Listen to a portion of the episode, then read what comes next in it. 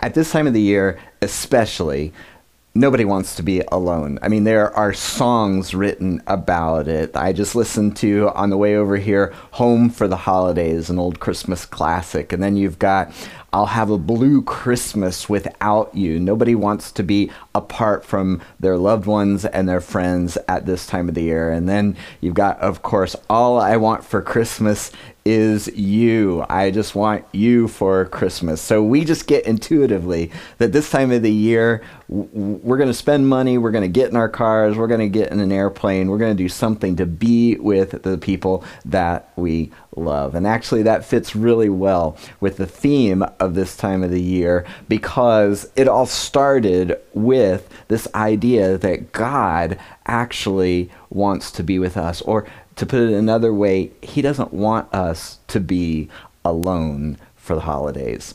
Hello, I'm Brian Foreman, and this is Cornerstone Online, which is our weekly experience where we inspire and equip you to follow Jesus wholeheartedly. It's one of our experiences. We also meet on site at United Baptist Church, usually 6 p.m. Saturdays. A little bit different this time of the year with Saturday falling on Christmas, so we'll have a Christmas Eve service instead. But no matter what we're doing, whether it's online, on site, Saturday, Sunday, Christmas Eve, the whole idea is to inspire and equip you to follow Jesus because we know that following Jesus makes life better and makes you better at life. I hope that if you're new to Cornerstone or haven't let us know who you are, that you will introduce yourself. The way that you can do that is just click on that Start Here link on our website or wherever you're listening or watching. You can text the word new to our church number 603 225 2550. Today, we are looking at part of the Christmas story. We're going to be reading from the first chapter of Matthew.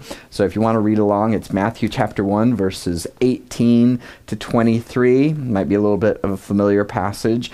Uh, very often read at this time of the year. So let's read it together. This is the New Living Translation, Matthew chapter 1, verses 18 to 23. This is how Jesus, the Messiah, was born. His mother Mary was engaged to be married to Joseph, but before the marriage took place, while she was still a virgin, she became pregnant through the power of the Holy Spirit. Joseph, her fiance, was a good man and did not want to disgrace her publicly, so he decided to break the engagement quietly. As he considered this, an angel of the Lord appeared to him in a dream. Joseph, son of David, the angel said, Do not be afraid to take Mary as your wife, for the child within her was conceived by the Holy Spirit. And she will have a son, and you are to name him Jesus, for he will save his people from their sins.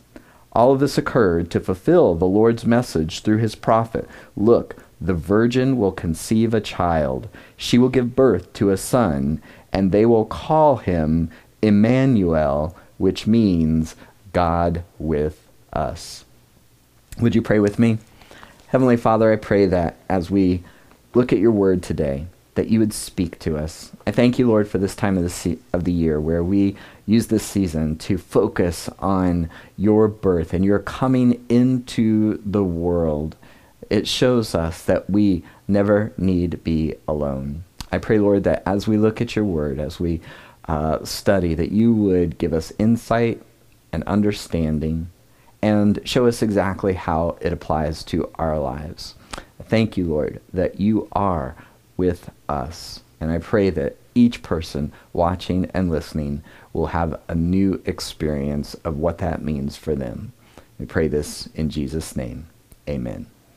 Amen. All right, so today we are actually talking about God's presence, that He is with us. And what we see through the Christmas story and who Jesus is and what He's done for us, it tells us that God never wants us to be alone. This is the good news of this time of the year that we never have to be alone. We never have to be apart from God's presence. And so, the way that we can apply this, the way that we can take this and make it uh, applicable and practical for our lives, is to ask ourselves Am I accepting God's invitation to be with Him? Because this whole time of the year, this whole season is focused around this theme that God is with us. So let's look together at some of the scriptures that highlight this theme that God is with us and reinforce this good news that God never wants us to be alone.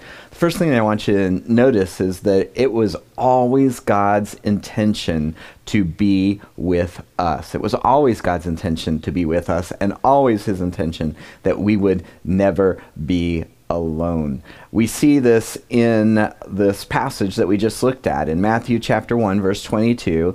It says, All of this, talking about the Christmas uh, story, all of this occurred to fulfill the Lord's message through his prophet.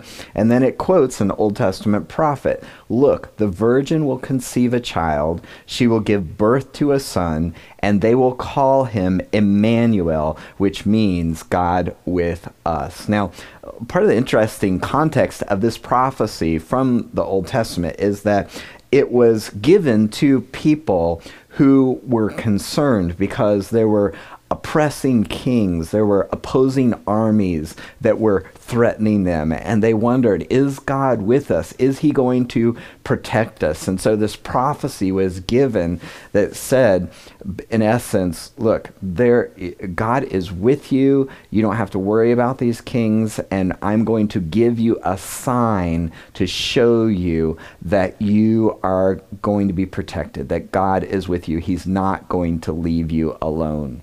Then when the Christmas story happened, this theme was kind of picked up, and they saw in this this whole idea times 10 that God was sending his son, that he was coming in person, in the person of Jesus, and that he is, in fact, God with us, which is what the name Emmanuel means. But it was his intention right from the very start that he, we would know that God was with us and that he was for us and that we never had to worry about being alone. There's a particular phrase that I love in the first couple of chapters of Genesis at creation. Look at what it says. When the cool evening breezes were blowing, the man and his wife heard the Lord God walking about in the garden.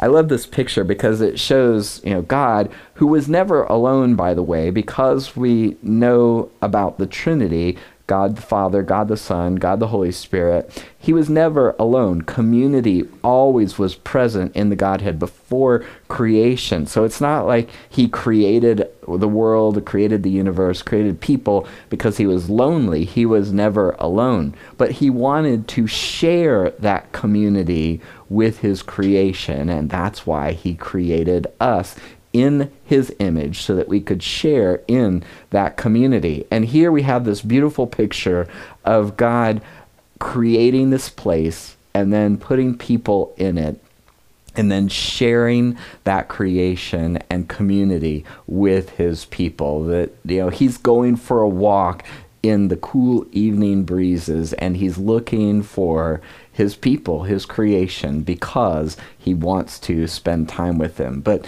you might notice that this is chapter 3 of Genesis, which is the chapter that talks about the fall. It talks about the break in that relationship where people decided that they would not live under God's rule, but decide for themselves what is right and wrong. And in essence, usurp the authority of God to decide what is right and wrong for them and that's where the rebellion started, and that's the current state. And it's that rebellion that broke that fellowship. That's the reason why it's possible for us to feel alone and to be estranged from God. And so, as a result, God is looking for his people. He wants to spend time with his people. He wants to enjoy community with his people. But the next phrase in this in these verses is so they, the people, hid from the Lord God among the trees. He's looking for them, but they are hiding because of their guilty conscience, because of the broken relationship that happened in the fall. And so then it says, Then the Lord God called to the man, Where are you? Where are you? It's not that God didn't know where they were. He's asking what's going on, what has happened in this relationship. He wants them to acknowledge it and admit it. But in the midst of this, you can see that even though things have gone wrong, even though things have gone sideways, that throughout this whole, from the very beginning, throughout the whole of human history, God's intention was that we would not be alone and that He would be with us. So, right from the very start, it was God's intention that we would never be alone, that He would be with us. But things went sideways, but now He has made things right.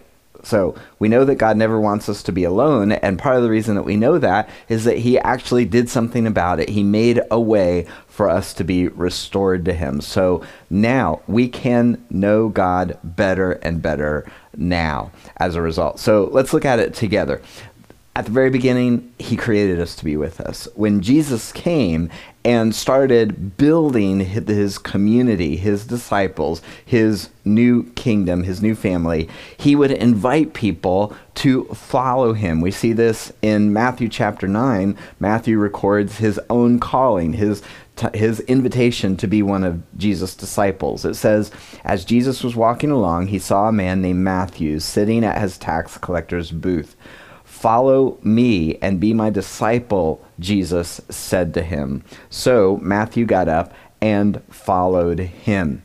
So the whole premise of being a disciple was to be in community, to follow Jesus. It meant to spend time with him. It meant to hang out with him. It meant to learn his ways. And in fact, in this translation, notice how it said, Follow me and become my disciple. It's explaining what following Jesus meant. And a disciple, we kind of think of that as kind of a churchy term, a Jesus term, but it really just meant a, a learner, or my favorite uh, translation is an apprentice. It's someone you, if you are a disciple of Jesus, if you are following Jesus, then you are learning his ways and you're learning how to live out his ways in your life. So the very invitation that Jesus made to his original disciples but also to us is to an introduction it's a invitation into community follow me and be my disciples. And then in another passage, this is in Mark chapter 3, it's describing Jesus gathering his disciples, and it says, And he appointed 12 so that they would be with him. Notice that it's the, the invitation being a disciple is is just about being with jesus. It's not being alone. It's being together with jesus in community as a member of that band of disciples. And it wasn't primarily you know do this or learn how to do that. It was if you're with me if you spend time with me if we are together then all those other things are going to follow. But it begins with this idea of community, that they would not be alone because they would be in community with Him. And then look at what uh, Jesus says uh, to his disciples. He is getting them ready for his removal, for his death, burial, resurrection, ascension into heaven, preparing them for that time when they will not be with him in the flesh. And he says, if you really know me, you will know my Father as well. He's letting them know look, even though I am not going to be around in the same way, you know the Father, and you're not going to be alone. I'm not going to leave you alone.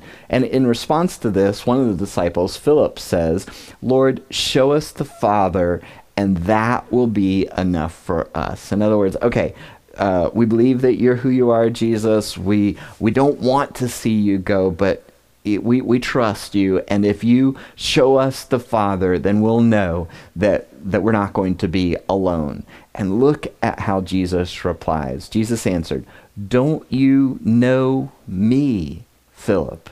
Don't you know me? Even after I've been among you such a long time." And he clarifies by saying, Anyone who has seen me has seen the Father.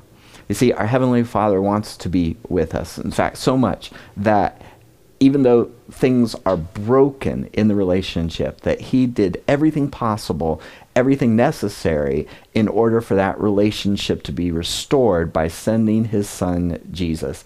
And Jesus is the full revelation of what God is like. You want to know what God is like? You look at Jesus. And we know that God does not want us to be alone because he sent Jesus. And as a result, we have that opportunity to follow Jesus, to spend time with Jesus, to become like Jesus, to know our Heavenly Father through our relationship with His Son. Jesus was called Emmanuel, God with us. And when we know Jesus, we know the Father, and we can know the Father better and better now because of what Jesus has done.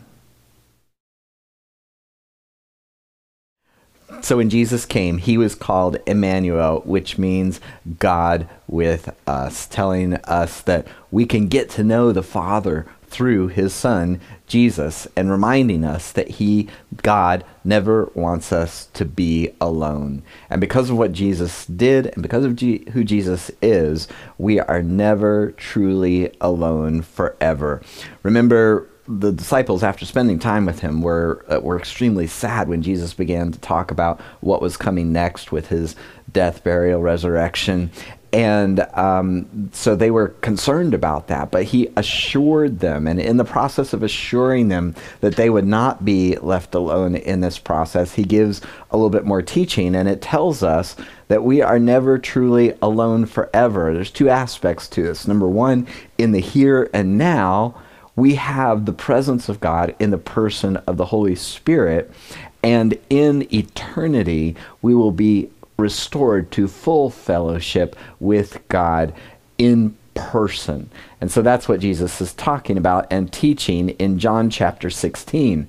He says, But in fact, it is best for you that I go away. Now, just pause right there for a second because that's just an amazing statement. Here, God wants to be with us. He wants us to know Him. He wants us to know what He's like. He wants to do what is necessary in order for us to be restored to fellowship with Him through what Jesus did on the cross.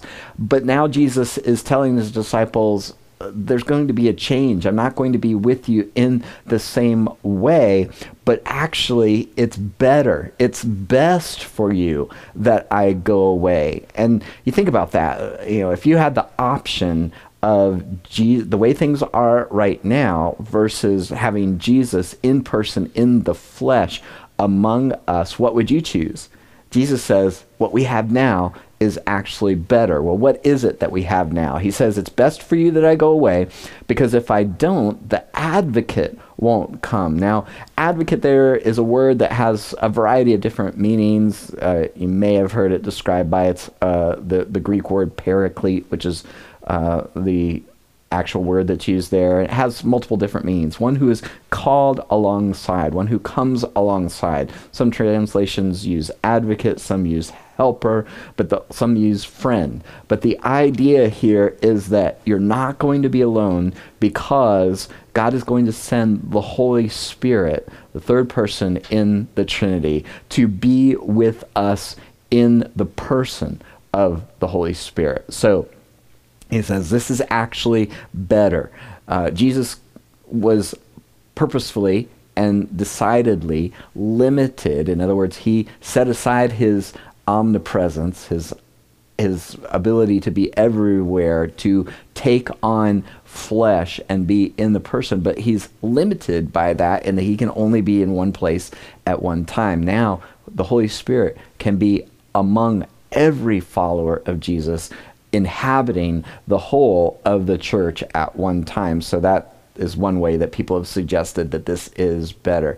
Another part of the scriptures talks about how uh, we have the mind of Christ. We can actually read God's mind because His Holy Spirit is living and residing in us. There's a intimacy and a closeness and a presence that can't be duplicated apart from that. So Jesus says, "You can. I'm, I'm going to be with you. It's going to be different." but I'm going to be with you, and it's actually going to be better because you'll be able to know me better and better over time because I will be in you and within you in the person of the Holy Spirit. So he says, goes on to say, when the Spirit of truth comes, talking about the Holy Spirit, he will guide you into all truth. He had just told the disciples, look, there's so much that I want to tell you, but there's too much it's too much. You can't handle it right now. But when the Holy Spirit comes, he will lead you, guide you into all truth. He's going to teach you exactly what you need to know when you need to know it. I'm not going to leave you alone. I'm not going to leave you in the dark. I will be with you. And so he says, Don't let your hearts be troubled. Trust in God and trust also in me. So he said, Look, even though it's going to be different, it's actually going to be for the best because the Holy Spirit, his presence will be with you always. And you'll also have to look forward to that time when we will be reunited, when you will be in the presence of Jesus and his heavenly Father. So it, this is a, actually a pretty famous passage. He says, Don't let your hearts be troubled. Trust in God. Trust also in me. And then he goes on to explain there is more than enough room in my father's home. Now, the older translations, this is where it says, In my father's house there are many mansions. And it's not the idea that, oh, you're going to have this super fabulous house in heaven. Jesus is actually using, interestingly enough, the, the very, um, very intimate picture of a betrothed husband preparing a place for his wife. See, in this culture, when uh, husband and wife were betrothed, it's kind of a somewhat uh, similar to our engagement period. What the what the the husband would do was he would prepare within his father's household a place for them as a married couple.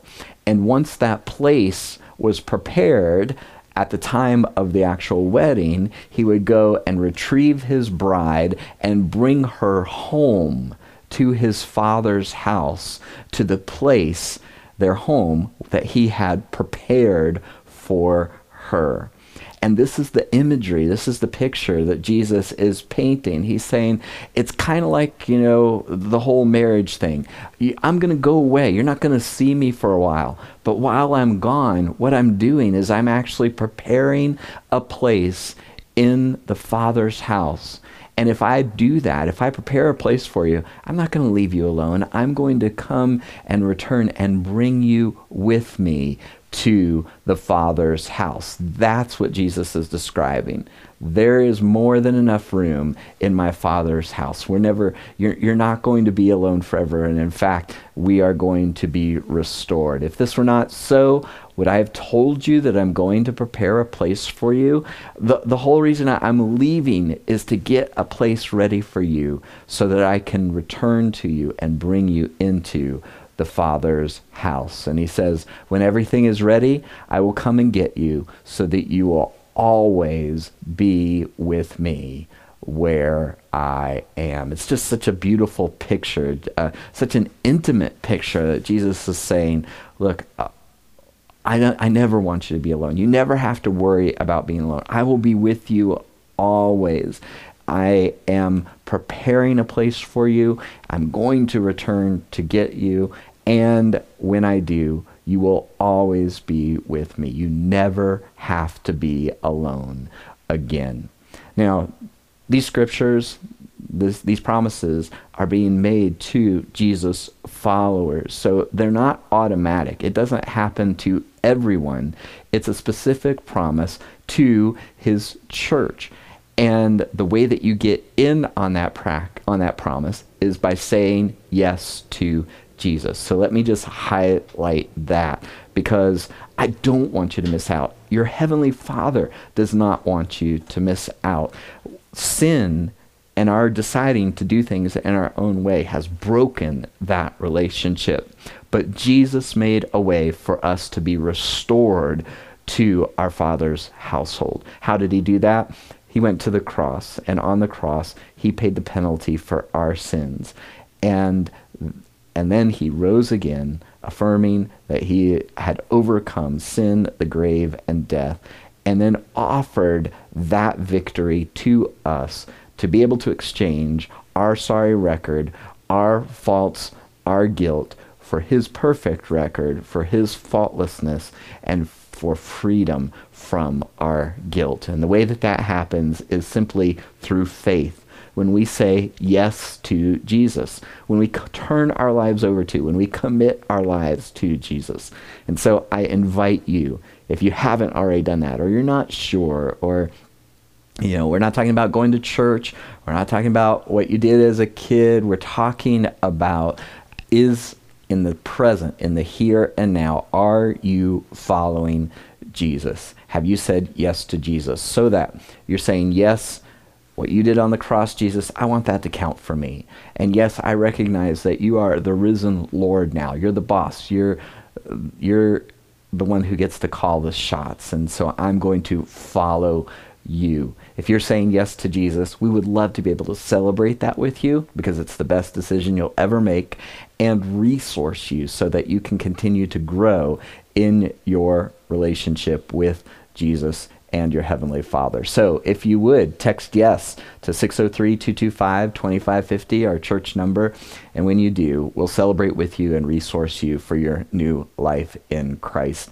That would be the most amazing way to celebrate this season because you're being restored to the family of God, to have your guilt forgiven, to know that God's Holy Spirit is living and residing in you, that you can read God's mind, that He will never leave you alone. And in fact, He's going to come and return and restore you to, bring you to his father's household so that you will never be alone again and we will always be with him. That is the promise of the Christmas season. That is the promise of Emmanuel, God with us.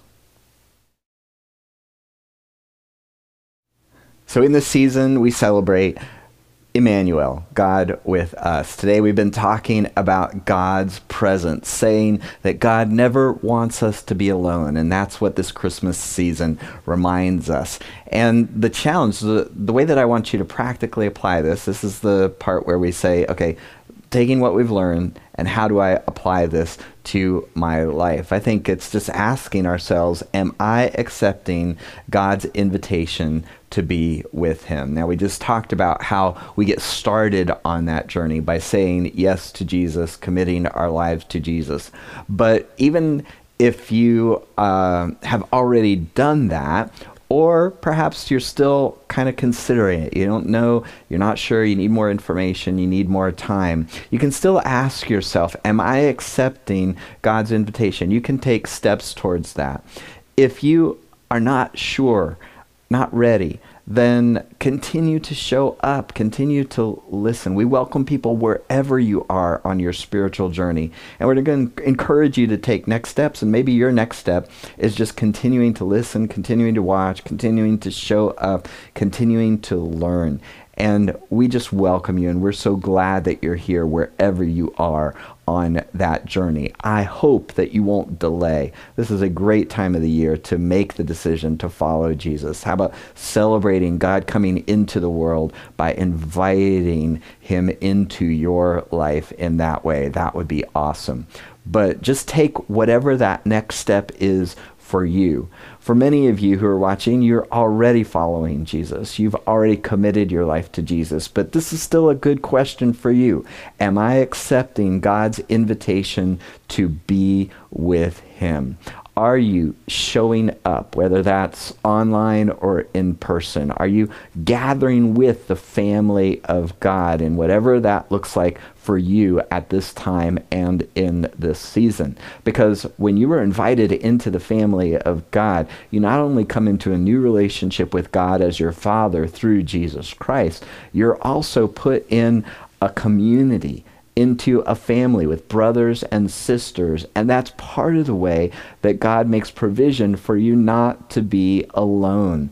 At Pentecost, when the Holy Spirit came, those tongues of fire settled over each individual believer, showing that each one had the Holy Spirit, and together we make up the temple of God. God has placed you in a family, and that relationship with your brothers and sisters in Christ is an important part of your experience and an important way that He provides for community and to overcome the loneliness and isolation that was built in and baked into your life to that point. So, are you accepting God's invitation to be a part of a church family? Maybe it is time for you and it works well for you and it makes sense for you to show up in person, to join a group, to get connected in some local body of believers so that you're experiencing community in the church, in the congregation of Jesus. So that's one way. Also, eh, are you accepting God's invitation to be with Him by diving into His Word? Are you reading and responding to God's Word on a daily basis? What what are you filling your mind with? Because to be discipled is to spend time and you're learning you're learning how to view the world you're learning how to think about the world you're learning how to live out your faith. And uh, you're getting discipled you're getting trained you're being taught how to look at the world through the media and through the people that you hang out with. And so what are you, what are you being discipled by? Who are you being discipled by?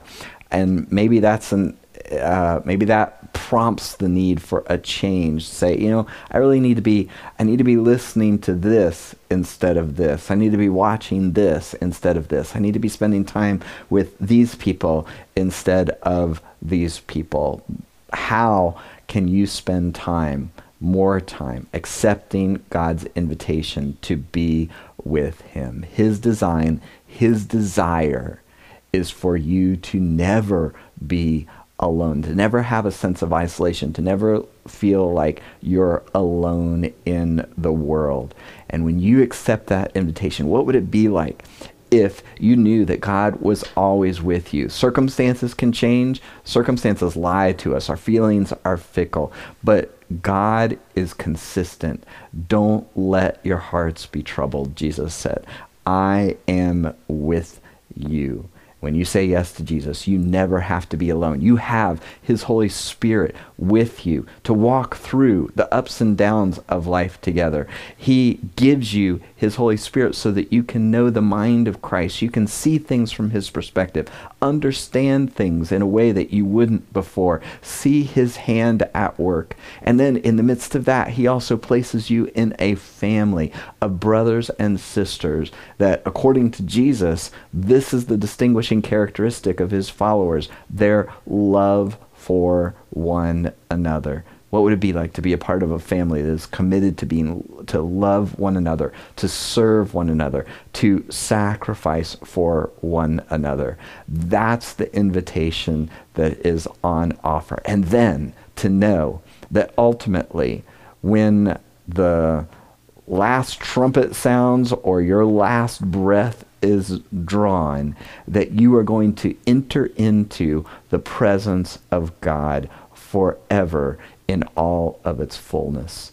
That is the promise of Christmas. That is the promise of Jesus, who is called Emmanuel, God with us. And I hope that you will accept that invitation. Would you pray with me? Heavenly Father, I pray that you would show each of us how we can move towards you, take a step towards you. Apply this message to each of us individually, personally, as only you can. And then give us the faith, the obedience, the, the willingness, and the initiative to take those steps towards you, whatever that looks like. And thank you, Lord, that you did not leave us alone. You did not leave us on our own, but that you are present, that you came and made yourself present in our world through Jesus, and you continue to be present in our wor- world through the Holy Spirit and the people in whom he dwells. Thank you for this. I pray this in Jesus' name. Amen.